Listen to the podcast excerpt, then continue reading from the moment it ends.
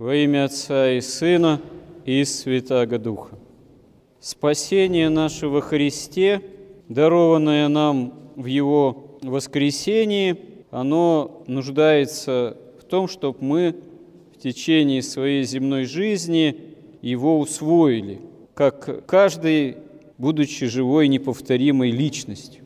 Можно сказать, что спасение в самом Христе, оно осуществлено на уровне его богочеловеческой природы, божественной и человеческой, в его живой неповторимой личности Бога Слова, который с момента воплощения, как ипостась Бога Слова, становится сложной, как святые же отцы указывают, потому что, будучи изначально божественной ипостасью, личностью Бога Слова, Бог во Христе приобретает человеческую природу, оставаясь Богом Словом, но с момента начала евангельской истории его личность становится в отношении природы двусоставной, и божественной, и человеческой. Это важно нам тоже иметь в виду, понимать, чтобы осознать, в том числе осознавать, что такое для нас спасение на нашем личностном уровне. То есть природа человеческая, она в принципе исцелена во Христе от греха и от смерти, как главного следствия греха. Но чтобы это осуществилось с нашей природой, в нас самих, мы должны сделать личностный выбор в пользу веры и борьбы со страстями – сделать целью преодоления этого с Божьей помощью. И все это осуществилось и осуществляется в контексте человеческой истории, которую Господь своим пришествием и самой евангельской истории все-таки не отменяет, а она длится еще тысячи лет, как мы видим. Хотя не случайно апостолы, первые христиане, чаяли, что второе пришествие Христова и всеобщее воскресение из мертвых по образу воскресения Христова будет еще при их земной жизни.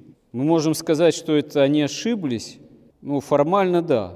А с другой стороны, их такая духовная интуиция была именно жаждой того, чтобы спасение для всех уже осуществилось, и что образ мира сего действительно проходит. С их точки зрения, действительно, а зачем эта история еще сотни, там, тысячи лет длится?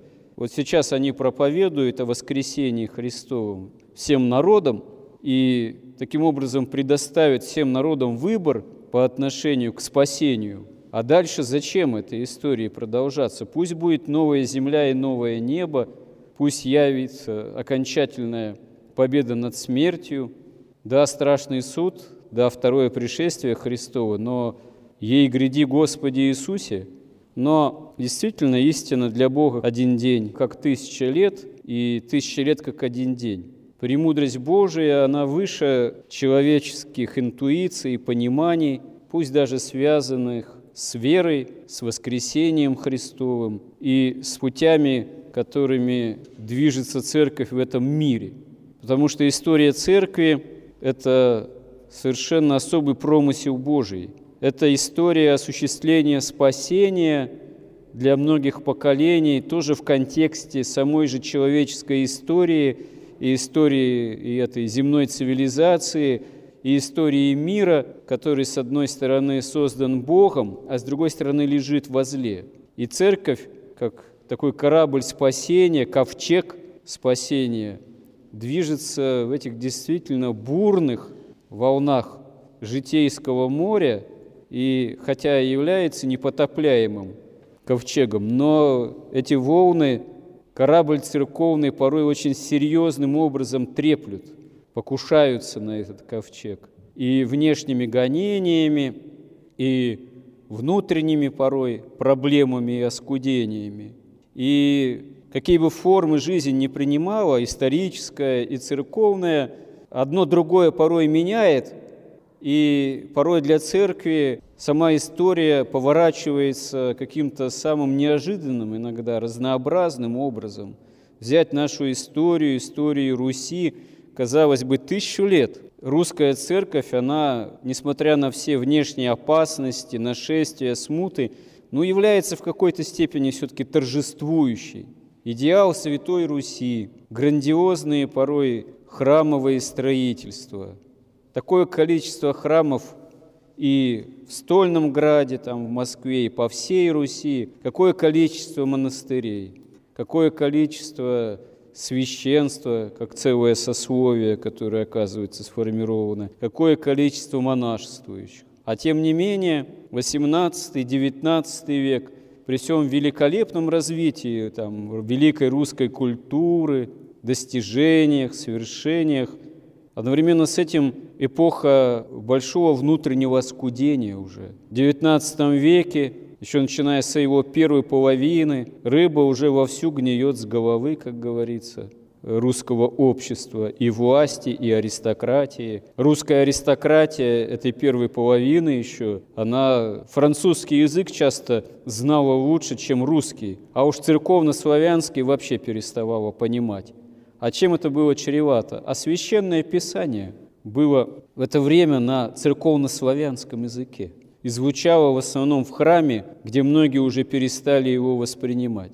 Многие ли тогдашние просвещенные люди лично, келейно читали с пониманием, с осознанием Евангелия на церковно-славянском языке, жили Словом Божиим.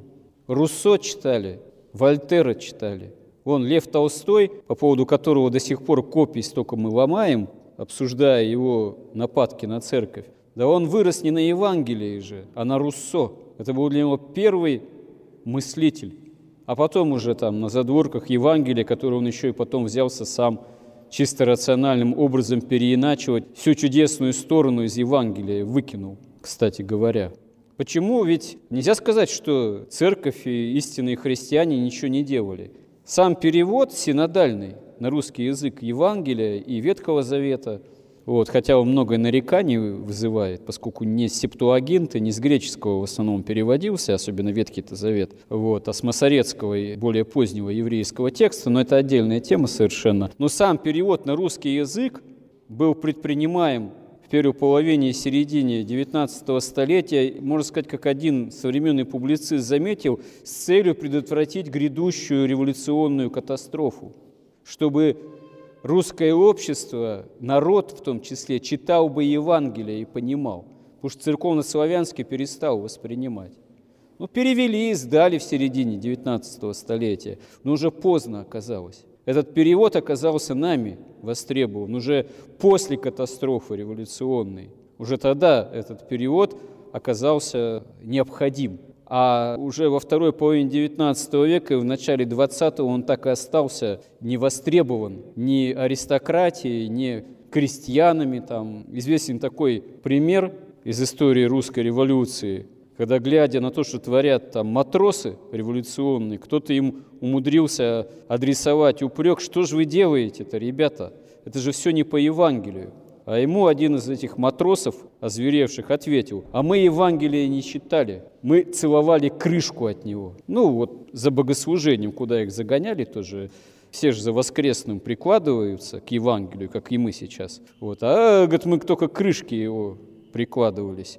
Мы не знаем, что такое Евангелие. Потому и такое беснование, потому что, несмотря на это великолепие, внешнее торжество, казалось бы, церкви в русском обществе, в русском царстве, государстве Евангелие оказалось в принципе забытым. И это потому и действительно обернулось вот этой вот революционной катастрофой и всеми последующими-то событиями.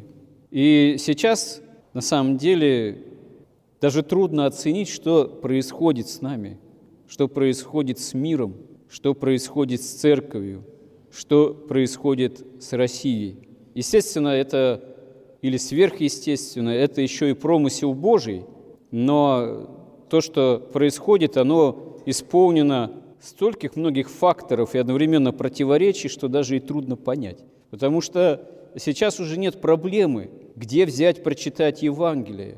Возьми русский синодальный перевод, возьми русский перевод других авторов, если неплохие тоже, сделанные в 20 столетии. Пожалуйста, возьми там какое-нибудь параллельное издание с церковно-славянским и греческим.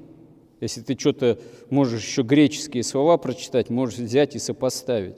Возьми в книжном виде бумажном, возьми в электронном, открой, найди в интернете любые толкования, любые страницы. Тут нет проблемы, что поди открой Евангелие, крышку, так сказать, обложку, недоступно. Хотя, казалось бы, и в дореволюционной России веками все равно нельзя сказать, что нельзя было услышать Евангелие и понять. Да можно было. Русский крестьянин, пока не стало русское общество развращаться и рыба гнить с головы, он был достаточно в этом смысле культурен, когда ходил на богослужение, молился и слушал Евангелие, и ветхозаветные чтения в том числе. Но, как начала рыба-то гнить, русского общества, и этот крестьянин перестал воспринимать Евангелие и стал превращаться в будущих озверевших революционных матросов. А сейчас так вообще, казалось бы, проблемы нет с возможностью усваивать знание истинное, евангельское, быть духовно просвещенным, быть питаемым благодатью. И почти все издано, и все доступно, и в каком угодно виде, и в компьютере, и в интернете, повторюсь, и в бумажном изданиях, бумажных изданиях. С начала 90-х годов такой вал пошел издаваемой литературы, это, как говорится, читай не хочу. Библиотеку богослова, что называется, у себя дома собрать было не проблема. Вот. А сейчас даже при наличии ее вот, можно уже по полкам не рыскать, чтобы ту или иную книгу или цитату найти.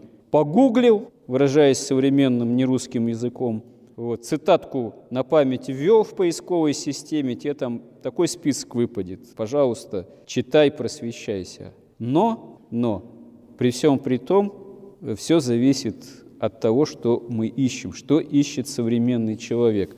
Опять же, выражаясь современным языком, а какова мотивация? Потому что мотивация современного человека, его стремления, они часто, увы, обусловлены не жаждой истины, не поиском духовной просвещенности, не жаждой исполнять евангельские заповеди, а мотивами того, что называется общество современное, развитого потребления. И эта мотивация, она очень сильно берет власть над всем миром и над людьми. В нашем церковном собрании много ли молодежи? Наверное, нам можно адресовать справедливые упреки, что мы не явились для них примером, что мы что-то не сделали, чтобы эту мотивацию им внушить. Но, как где-то тут в интернете тоже попался пример, цитата из одного католического священника современного, своего рода миссионера. Я, говорит, что только не делал. С гитарой вокруг молодых людей как только не плясал. В том числе внутри католического храма. И все, говорит, без толку. Ничего это не сработало. Потому что такие процессы, осуществляются во всем мире. Такая брань против истины, против Христа, против возможности спасения и духовного просвещения, что мы даже и отчета не отдаем и не осознаем. Один Господь знает. Но, с другой стороны, все равно силен Бог. Если наши попытки жить по-христиански не просто формально, не просто как-то вот так эгоистично, себелюбиво, а честно, не лукаво, искренне будут нами осуществляемы, и мы не будем бояться перед всем миром свидетельствовать о нашей вере, то нам не дано предугадать, как наше слово отзовется. Должны прекрасно мы осознавать собственные немощи и в них и каяться, как в греховных немощах, и осознавать наши чисто и житейские тоже недостатки и немощи, и просить у Бога помощи в их преодолении, чтобы Господь, можно сказать, не вошел с нами в суд за эту нашу немощность, но при этом иметь упование действительно на помощь Божию, на милость Божию, на волю Божию и на правду Божию. Потому что торжество, что называется православие, действительно не во внешнем блеске, не во внешнем могуществе, а в благодати, которая прежде всего внутренне человека преображает, если сам человек имеет такую жажду, несмотря на то, чтобы там вокруг не происходило.